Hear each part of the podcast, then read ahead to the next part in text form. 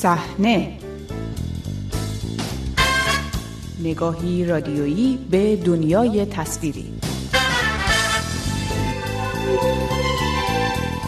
سلام به شماره تازه مجله هفتگی صحنه خوش آمدید. من بابک قفوری آذر هستم. این شماره به بهانه اعدام روح الله زم به بررسی کارنامه محمد علی زم پدرش در حوزه سینمای ایران و واکنش سینماگران به اعدام آقای زم مربوط می شود با صحنه همراه باشید. سینمای ایران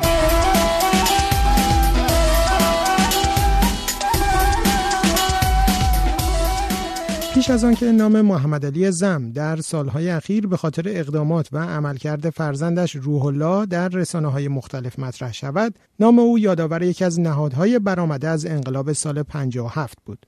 نهادی که قرار بود نوع و شکل مطلوب حاکمان پس از انقلاب ایران از فرهنگ و هنر را ارائه کند. حوزه هنری سازمان تبلیغات اسلامی که ابتدا حوزه اندیشه و هنر اسلامی نام داشت محل گرد همایی افرادی بود که سوابق محدودی در برخی فعالیت‌های هنری در حد اجرای تئاتر و تعزیه، داستان و شعرخانی مذهبی در مساجد تهران داشتند و پس از انقلاب به دنبال تسخیر فضای فرهنگی کشور بودند. چهرههایی چون محسن مخملباف، مجید مجیدی، فرج الله سلحشور، حسن حسینی، امیر حسین فردی و مهدی شجاعی سرپرستی این جمع را محمد علی زم که روحانی جوانی بود به واسطه قدرت مدیریت و ارتباطاتش با رهبران انقلاب بر عهده داشت. محصولات این نهاد در سالهای ابتدایی پس از انقلاب نمونه الگویی فرهنگ و هنر مطلوب انقلاب ارزیابی می‌شد. میرم قبرستون دعای کامل می‌خونم اونجا حال دیگه ای داره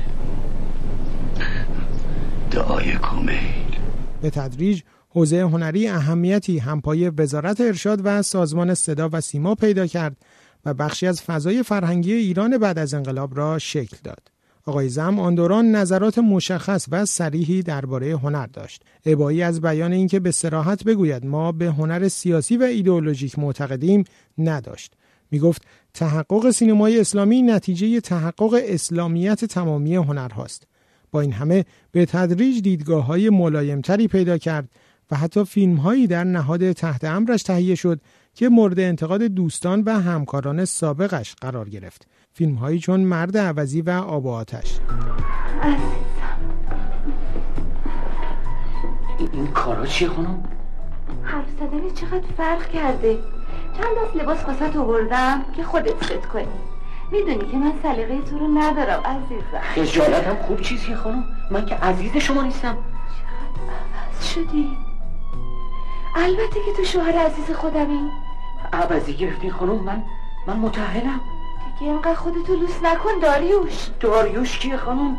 درباره اقدامات محمد علی زم و رابطه او با سینماگران و همچنین واکنش آنها به اعدام فرزندش با نوشابه امیری دبیر تحریریه ماهنامه توقیف شده گزارش فیلم و از روزنامه‌نگاران شناخته شده حوزه فرهنگ و هنر گفتگو کردم و نخست از او درباره عملکرد آقای زم در حوزه هنری و ارتباطش با چهرهای شناخته شده آن نهاد در سالهای ابتدایی بعد از انقلاب پرسیدم. در واقع آدم هایی که در حوزه بودن هر کدومشون برای خودشون یه جنرال بودن. با امکاناتی که در اختیارشون بود همه سینمای ایران فیلم های سینمای ایران فیلم های سینمای جهان در اختیارشون بود. آزادی عمل داشتن چه در فیلم نامه هاشون چه در بودجه هایی که دستشون باز بود.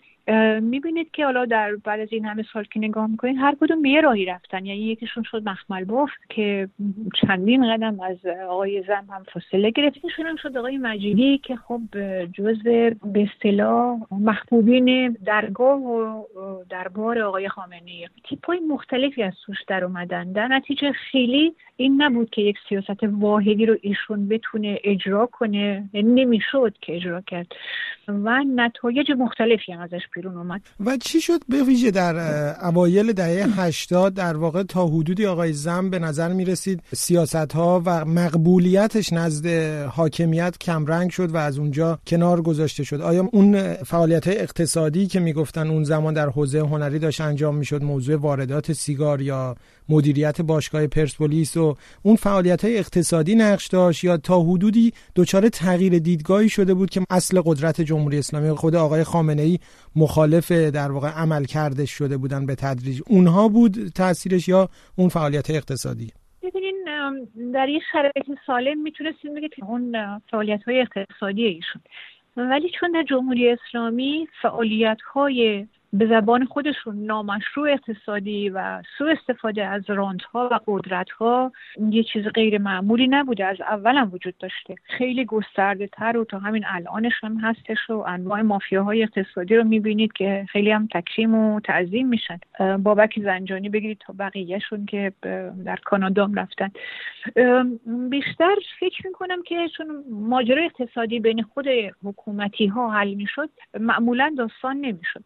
اونجایی داستان می‌شد که در واقع در سیاست یا در تقسیم غنایم با هم به اختلاف می‌رسیدن. به نظرم در مورد آقای زم اون چیزی که خیلی تاثیرش بیشتر بود دیدگاه هاشون بود و اینکه ترجیح می‌داد در واقع کمی درها رو باز کنه. روابطی که برقرار کرده بود روابط با اهالی سینما روابط غیر تشریفاتی بود. حرف می‌زد با اینا. مشکلات رو می‌فهمید. درک کرده بود مقوله سینما با خودش چه نتایجی داره چه چیزایی رو شما در تصویر داشته باشید چرا نداشته باشید چه چیزایی مخاطب داره یا نداره. چون اونجا به حال باید درسته که پول کلانی داشتن ولی به حال برگشت سرمایه مطرح بود. خلاصه فکر کنم اونی که بار سنگین تر داشت در این جدایی دیدگاه های ایشون و فکر می‌کنید الان چه اتفاقی افتاده؟ بعد از وقوع این اتفاق خاص برای آقای زم سکوت قابل توجه جز چند نفر معدود از سینماگران با آقای زم هیچ موزگیری نداشتن حتی در حد تسلیت. ولی مثلا دیدیم یک ماه پیش برای آقای فخری زاده بیانیه ها نوشته شد و الان فکر می‌کنید با وجود این حضور بسیار پررنگی که آقای زم در سینما داشت همکارانش اینجوری ساکت هستن در قبالشون. ببینید در کشوری که در واقع رعب ترس حاکمه و بیقانونی ما خیلی نمی‌تونید واکنش ها رو واقعی تلقی کنید. یه وقتی هست که از اونجا شروع کردن در واقع که به شما میگن در انتخاب به این رأی بده. کاری که مثلا در دوره که ما در مجله گزارش فیلم بودیم ما ما این کارو می‌کردن. اگر خب شما تایید می‌کردید می‌رفتید جز اونایی که بهتون کاغذتون می‌دادن. اگر نمی‌کردید جزو مغزوبین می‌شدید. خب از چنین جامعه ترسیده ای به نظر من شجاعت شجاعت که ما فکر نسبشم شجاعت نیست در واقع یک واکنش ساده انسانی نمیشه انتظار داشت. این جامعه که یعنی جامعه سینمایی و هنری ما که صحبت می‌کنیم در واقع نون و آبش مثل جامعه مطبوعاتیمون. اینا در دست حکومته و ضمنا حکومت دست دیگه هم داره که مرتب می‌زنه تو سر اینا. اینه که من طبیعتا انتظار نداشتم که این سینمای ترسیده که وقتی آقای اسخر فرهادیش اسکار می‌بره و حالا چطور می‌بره یه بحث دیگه میره روی صحنه. در یکی از بدترین شرایط ایران تنها حرفی که می‌زنه اینه که مردم ایران صلح می‌خوان و حرف دیگه ای نمی‌زنه یا در برابر اتفاقات دیگه خیلی ها سکوت می‌کنن یا اونایی هم که سکوت نکردن یه بیانیه میدن. بعد هزارهای متعدد. یعنی خب شما حتما در جریان هستید که یک یک اینا واقعا احضار می‌کنن و بهشون امر و نهی می‌کنن. آقای کیمیایی میدم در یک مصاحبه با اون آقای دهباشی می‌گفت که اگه شما بودید مثلا فلان مامور امنیتی احضارتون می‌کرد نمی‌رفتید. خب میرن و سوال بعدی اینه که آیا به خاص اون مامور امنیتی که از توش سعید امامی در میاد به شما فیلم نامه میده یا امروز که به شما سوژه میدن که فیلم کمدی بسازید و این حرفا رو بزنید که عیبی نداره؟ حالا سوال در واقع اینه که باید بکنید یا نباید بکنید؟ این یک انتخابه. در برابر این انتخاب واقعا آدم هر کسی دیگه کار شخصی خودش رو می‌کنه.